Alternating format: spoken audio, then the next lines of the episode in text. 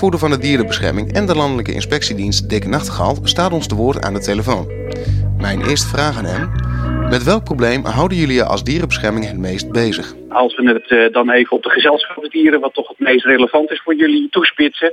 Dan hebben we afgelopen uh, maanden juist nog campagne gevoerd uh, tegen de foute puppyhandel. Omdat we daar toch een hoop misstanden tegenkomen. De puppyhandel in Nederland, het kopen van een pup. Uh, als je daarin, uh, als dierenbescherming zouden we daarin het liefst gewoon kunnen tegen mensen kunnen zeggen van, nou als je daar of daar naartoe gaat, dan weet je zeker dat je een, uh, een gezonde, goede pup koopt met geen rare fratsen eraan. alleen dat blijkt heel lastig te zijn omdat er een hoop tussen zit waarbij men niet zozeer kijkt naar het dierenwelzijn, maar heel goed kijkt van hoeveel geld kan ik ermee verdienen. Uh, daar, uh, voor die handelaren worden pubs uh, gewoon gezien als een product om geld mee te verdienen. En daar, daar gaat er helaas een hoop mis in. Zowel waar de pubs, hoe de pubs ter wereld komen, als met de, de ouderhonden, als met de pubs zelf, met een hoop dierenleed. En aan het eind van de rit vaak ook nog een hoop leed voor de nieuwe eigenaren als gevolg. Ja, oké. Okay. En, en uh, wat, wat zijn dan de cijfers? Hoeveel honden worden elk jaar in Nederland bijvoorbeeld gefokt? In totaal? Nou, in Nederland, om aan de vraag zo'n beetje te voldoen, komen er elk jaar 150.000 nieuwe honden bij. Ja. En uh, van ongeveer de helft daarvan uh, is niet echt goed te achterhalen waar die vandaan komen. Die staan niet goed geregistreerd.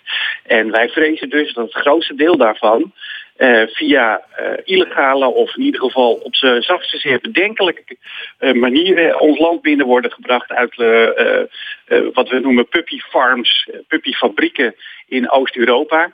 Waar de dieren echt onder erbarmelijke omstandigheden worden gefokt en zo goedkoop mogelijk naar Nederland worden getransporteerd om hier verkocht te worden.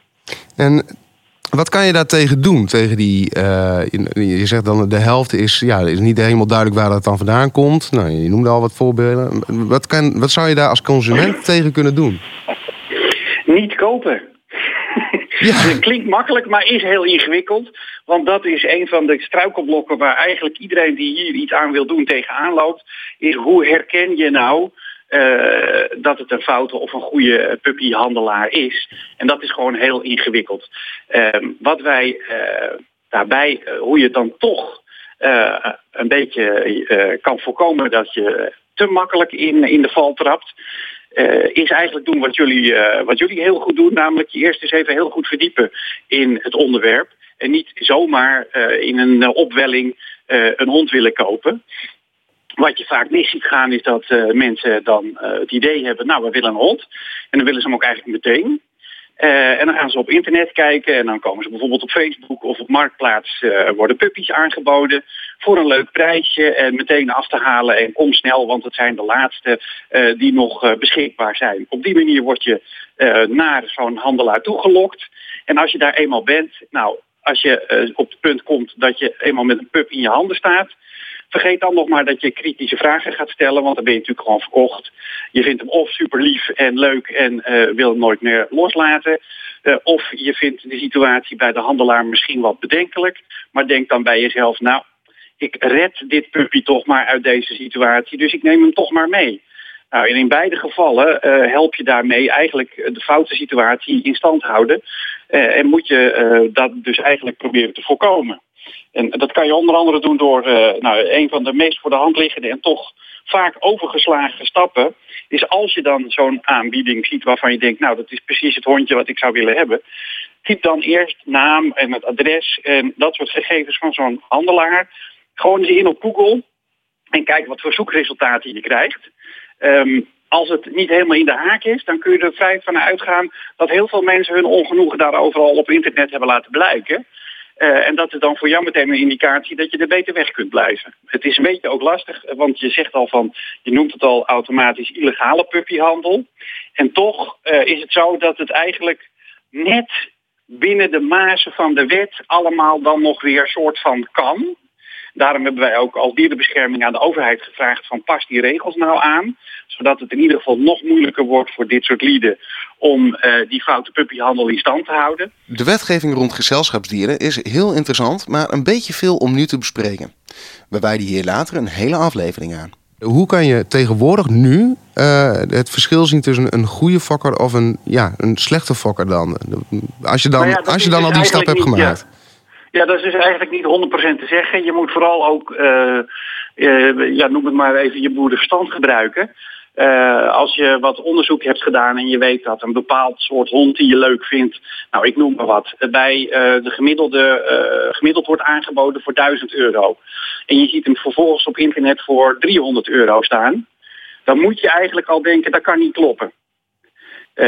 dus dat is bijvoorbeeld zo'n controle die je zelf kunt doen. En mocht je nou toch uh, denk van, nou ja, ik ga in ieder geval even kijken, want uh, dan kan ik ook zien hoe het, uh, hoe het is. Nou, dan hebben we op de website van de dierenbescherming een hele checklist staan van punten waar je op zou kunnen letten om te kijken of, daar, of dat allemaal een beetje klopt. Kun je bijvoorbeeld, de, is, de moederhond ook aanwezig bij het nestje puppies waar jij uit zou kunnen selecteren? Hoeveel puppies zijn er op dat adres? Uh, zien ze, uh, komen die puppies uh, leuk enthousiast naar je toe? Of reageren ze angstig en onwennig? Dat soort ja, dingetjes kun je zelf nog doen om te kijken van nou, vertrouw ik het wel helemaal. Alleen, ja, wat ik net al zei, als je eenmaal op zo'n adres bent en je ziet zo'n puppy, dan wordt het wel heel erg moeilijk om nog nee te zeggen. Dus uh, dat thuisonderzoek uh, doen, dat is wel, uh, wel heel erg belangrijk. En als je het, kijk, je, er zijn heel veel hondenbezitters in iedereen's omgeving. Vraag ook gewoon eens aan iemand van, joh, waar heb jij je hond vandaan? Of als je, heb je goede ervaringen? Kun je me een fokker of een handelaar aanraden? dat helpt natuurlijk ook al.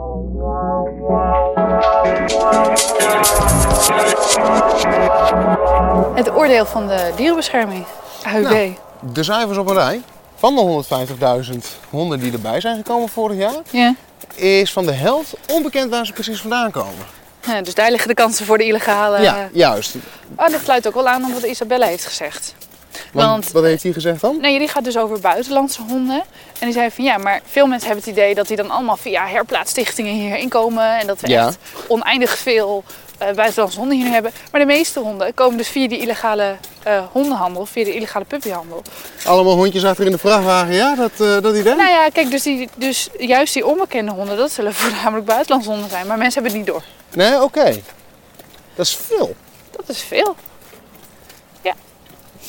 Maar wat Isabella ook zei, zeg maar, van zo lijkt het dus heel groot, zeg maar, dat probleem. Mm -hmm. En die zei van ja, eigenlijk heeft elke tak van waar, waar je een hond weg kan halen, zeg maar. Mm -hmm. De uh, asiels, uh, de herplaatsstichtingen, marktplaats, om zo maar even te noemen.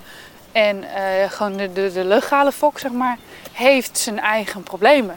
De legale fok, zeg maar, heeft ook die problemen met, met de gezondheid. asielen en herplaatsstichtingen kunnen soms onbewust onbekwaam zijn. Dat ze mhm. wel heel graag willen helpen, maar dat ze niet weten hoe het moet. Dus daar kunnen dingen misgaan. Ja. Nou, laten we over de illegale broodfok maar, zeg maar niet beginnen. Maar nee, dat, uh, dat snap ik inderdaad. Ze heeft me wel erg doen inzien dat elke tak heeft zijn eigen problemen. Nou ja, en daar staat, uh, of sluit de dierenbescherming ook wel weer bij aan. Want hij zegt ook nog eens een keer van, uh, ja, wanneer je een hond wil, ja, koop geen hond. Denk er nog maar eens een keer even goed over na. Eigenlijk wat de hondenbescherming ook in het begin zei. Ja. Ja, dat is ook als je niet bij wilt dragen aan de fok uh, aan, de, aan de illegale fok, als je dat 100% ook zeker wil weten, ja, ja, dan moet je er gewoon geen kopen. Wat ik dus ook nog zei, uh, en dit is een heel herkenbaar verhaal denk ik, of heel herkenbaar, heel veel mensen kunnen zich hierin inleven. Ja. Je gaat dus naar een fokker toe of uh, voor een hond kijken, even ongeacht in welke stroming dat is, zeg maar. Maar je ziet die ogen, je hebt het beestje geaaid, ja, en dan gaat alles overboord, dan wil je hem meenemen. Dus dat is ook hartstikke moeilijk natuurlijk. Dus doe van tevoren, zeg maar voordat je dat beestje ziet, doe je onderzoek. Ja, inderdaad. Dus dan komen we eigenlijk weer ook op die actieve consument die Marjolein ook noemt. Juist. Van wees zelf actief. Ga jezelf informeren, ga kijken wat past bij jou, waar zitten de problemen, ga er niet aan bijdragen. Oké, maar waar, zeg maar, wat past bij jou? Dat proberen wij dus nu uit te zoeken. Ja. Wat past er dan nu bij ons? En ik kan nog steeds niet echt lekker een eenduidig antwoord geven. Nee, maar oké, laten we het even recappen. Trainen is dus eigenlijk een puntje voor een puppy van een fokker. Ja. Omdat dat op safe spelen is. Ja. Maar als we een kruising nemen, uh, waar we een grotere kans op hebben bij een asiel. Ja. Uh, dan heb je een gezondere hond. Ja. Um, en elke tak heeft eigenlijk zijn problemen. Mhm. Maar als we zeker willen weten dat we niet bijdragen aan illegale volk, dan moeten we niet. In ieder geval niet bij de fok gaan kijken. Nee. Nee, Maar- klopt. En wat voor mij dus ook wel overeind blijft van het begin, is dat ik nog steeds heel graag een hond wil helpen. Ja, En, dat is niet onderuit gehaald. Nee, klopt. En eh, ik ben blij dat we dit nu gedaan hebben. Want het is ook duidelijk te merken dat, dat heb jij ook ondervonden, dat er ook genoeg goede dingen eh, in, de, in de fokhandel zijn. Nee, de goede mensen. Ja. Ja.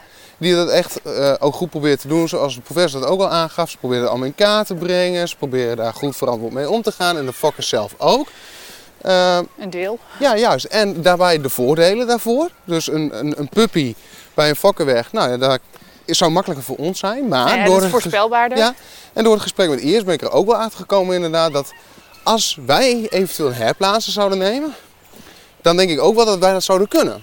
Want zij, zij geeft aan van nou, ook al zou er misschien eh, meer tijd in zitten, ja, dat heb je ervoor. Maar wij hebben die tijd, wij zouden dat kunnen. Ja, dus, Denk ik. Dus zeg maar, eh, door haar argument van er zit veel tijd in een puppy, maar hetzelfde met een herplaatser, je moet er gewoon niet te veel van verwachten. Klopt. Eh, denk jij van, nou weet je, die tijd wil ik er wel insteken, dus kom maar op. Nou ja, luister, kijk, de aanname die ik eerst had, zeg maar, dat er minder tijd in zou zitten, bijvoorbeeld met een pub, en dat dat moeilijker voor ons zou zijn omdat we die ervaring niet hebben. Weet je, je moet er sowieso tijd in steken en geduld voor hebben, en dat ben je aan allebei kwijt. Dus dan gaat dat argument voor mij van boord. Dus kunnen Ja. wij net zo goed een herplaatsen nemen. Maar van Gusta heb ik dan wel geleerd dat we even goed moeten kijken in het rugzakje om te voorkomen dat er zeg maar duizend en één dingen nog achterweg komen. En vooral die wij niet kunnen handelen. Plus ik zei al eerder van ik wil geen hond die echt niet met andere honden kan. Weet je, daar moeten we echt Ja, op ja, ja. letten. Plus het voordeel waar we nu wel van gebruik kunnen maken met een herplaatsen, is dat we goed kunnen kijken naar de eigenschappen van de hond. Zeg maar het karakter dat hij al heeft. Ja. En dat is een goed bijkomend voordeel, want dat is ook wel belangrijk voor ons. Dus, dus asiel? Ja, asiel? ja? Ja? Asiel? Nou ja, laten we vanaf nu gaan kijken in de asiels inderdaad, daadwerkelijk. Ik, ik ben het er wel mee eens. Moet ik nog wel steeds zeggen dat ik er nog wel steeds een beetje huiverig voor ben hoor. Maar ja, ik denk dat dat wel voor ons de beste weg is om te gaan.